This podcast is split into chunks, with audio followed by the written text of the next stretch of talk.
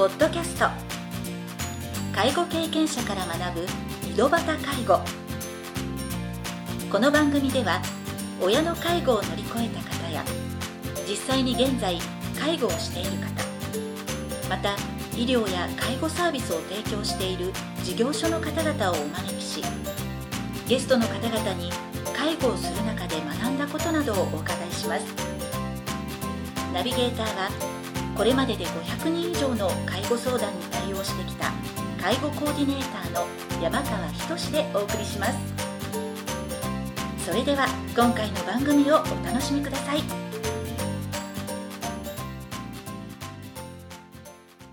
皆さんこんにちは。第55回目の井戸端介護を始めます。今回から老いを支える北九州家族の会顧問の高田義信さんをゲストとしてお招きしております。高田さんは認知症を患った奥様の介護中に利用したデイサービスの交流会に参加したのをきっかけに介護者のための解放を発行。さらに介護者の家族同士の交流や介護相談を行う老いを支える北九州家族の会や認知症の方と介護者家族の支援組織認知症草の根ネットワークの設立に携わられました。またこれまで認知症サポーター養成講座の講師としても活動し行政とともに認知症サポーター1万人の目標を達成。2019年5月時点でその人数は8万8000人となりました。番組は3回に分けてお届けしますが第1部では高田さんの奥様が認知症を発症した時のことなどについてお話を伺いたいと思います。それでは第1部を始めさせていただきます。まずは医療機関で日々忙しく働かれていた奥様の異変に気づいた時の状況についてお話しいただければと思います。はい。市内の病院の会計に、えー妻は勤めておりました。はい、そこの理事長からうんうん、妻がこの頃物忘れが激しいと職場のお仲間から声が上がっているはい。と例えば患者さんからお金をいただいただろうかどうだろうかと首をかしげたり。うん。夜勤者との引き継ぎが23分で終わっていたのが6分7分かかるうんなどお話がありました、はい。ああやっぱり、えーそうかなと思ったんですが、はい。というのはその3ヶ月ほど前に甥の結婚式が京都でありましてはい。その時帰りに土産物を駅の売店で、えー買いました。はい。妻はお金を支払ったけれども品物をもらうのを忘れたはい。と私に言うのです、はい。右手に品物をぶら下げて、えーいるのにですね。はい。えー私は新幹線の車の中でこれは職場でも妻はトラブっているんではないかなと思いました。例えばその先ほど品物をその忘れたって言ってるのに右手に持ってたらいやそこに荷物持ってるよっていうふうに、まあ、指摘したくなるもんじゃないですか、はいはい。普通で言うと、まあは、いその時はなんかまだ認知症だと思ってないわけじゃないですか、えーだからその時はあのそれ指摘をはい。したんですよ、はい。それでそのことは納得したんですけどもね、はいはいは前にもいろんないうんうん。小さなことではい。物忘れなどがありましたからね、そういうことがあって、えーやっぱり。今までそんな物忘れはなかったはずなのにちょっと最近はなんか異様に数が増えたぞっていうようなイメージで,、まあ、であとその病院の理事長から、まあ、教えていただいたことでこれはちょっと真剣に対応していかないといけないっていうふうに感じられたということなんですそうね。ですね。そこがね次にあのご質問させていただく内容と近いかもしれないんですけど今振り返ってみるとですね異変に気づく前にこの小さな予兆、まあ、その物忘れが中心ということだったんですかね。それともこうある日突然変わったっていうか。地方症という診断は1988年ですけども、そのはいまあ1年ぐらい前にはい。私の母が亡くなってはい。葬儀をしてでその時に妻の帽子がなくなったはい。してですね義妹が持って行ったというふうに言ってですね、あはい。義妹にそれを聞いてはい。少しトラブってですね、はいはい。そして結局帽子が出たのか出ないのかその時は分からなかったんですが、はい。そういうトラブルがはい。ありました、そしてまたご仏前などをいただいたのではい。会計を家内があの、うんうん。そういう点ではプロですので、えーお願いしましたところはい。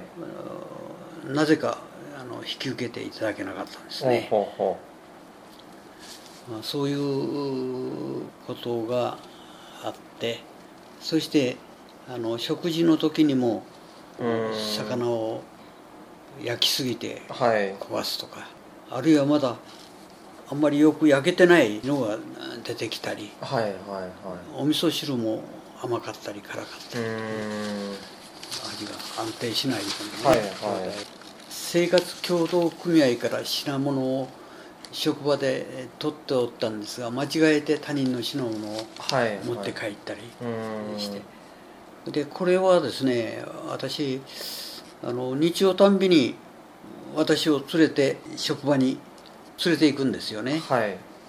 そしてあの生協の品物を持って帰る。はい。なぜやろうかなと思ってから思ったけど今考えたら間違えてトラブルがあってね、うん。おそらく。それでもう日曜日に行けば誰もおらんでうん。自分の分だけが残っとると。それを持って帰ったら間違いない、うーん。まあ、そういうあの知恵みたいなものはいはい職場ともトラブらんで持って帰ることでそういうことまあ、がトラブルを防ぐためにということは奥様も間違えたくないけど間違ってしまうっていうふうなことを理解しながら高田さんに SOS をでその方法がその日曜日に取りに行くっていうところだったということですよね。うん。辛いことだと思ったんですよね、はい本はい。当。ちゃんと理由は説明はあったんですか？日曜日に行く。いやそれあの別にないです。ただあの職場に行くっていうことで、はい。それでずっとまあ連れて行かれて行たんですよね。その時にね今までにない行動だから、そ最初は普通にその理由が分からずついていくとなんか心配になったりするじゃないですか、そこはあえて聞かずにっていうことだったんですか？そうですね。ななんかまあ家内がそういうふうにあのーうん。することで、はい。まあ、日曜日行くっていうことだからまあ私もうんあの一緒に行ってまあ、仕事も休みだし、まあ、断る理由が特に なくてこれまでねその病院の理事長とかからの話とかをこうつなぎ合わせていくとそういうことだったっていうのが後になって分かったということなんですね、まあ、あとね例えばその味噌汁を作ったり、えーお魚焼いたりとかっていうところでもちょっとミスがあったりした時にそその都度ねちょっと気になったら言ってしまうこととかあったりするじゃないですか、そうそれいやあの言うてやっぱりちょっとトラブルみたいに、ね、なったりすすることうんうんうん。もあったんですよね、はいおかしいなとは思うけどもまさかそういう病気になってるというふうには。まあうっかり間違っただけなのかなって解釈するようにしてたとかあるんですかね。ねああそうということなんですね。なんか悪いようには考えなかったですよね、はい。その中でだんだん症状が進行してこれはもう絶対におかしいぞって思った時は、高田顧問も、まあ、現役でお仕事をされてって博多の方にお勤めだったということですよね。北九州市の方から、でその中で結構帰りも遅くだったというふうにお話しされてたんですけど実際に奥様が認知症と診断された時は、えー高田さん自身もお仕事されてる中でその仕事と介護の両立で、まあ、難しかったことなどがあったら教えていただければと思います。い。やこれは一番あの悩みましたね。旧大で、えーその診断が下りて。そして一つは経済的な問題もありますからね。はい。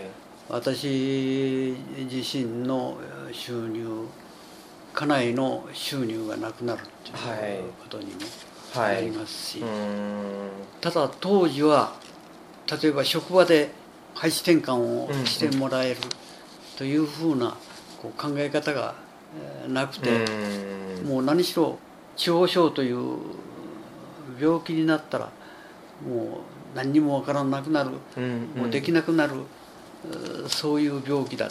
はい。職場でも迷惑を仲間にかける、うん。そういう病気だというのが私自身の中にもありましたからそれと家内がそういうことでいろいろ職場でトラブルことでうん。いろいろ心を痛めるようなうん。ことが出てきてそれで苦しい思いを家内もするんじゃないかなと。うん。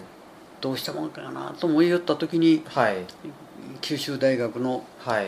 附属病院のあの担当のお医者さんが奥さんはご主人と一緒にいる時が一番心が軽くなるようですねというふうにはい。言われまして。うん。ああそうか。私がついてうん。見てあげることがいいのだなということでうん。それで決心がつきました。ということはもう介護に専念するっていうことで、まあ、今でいうこう早期退職みたいな形を取られたということですよね。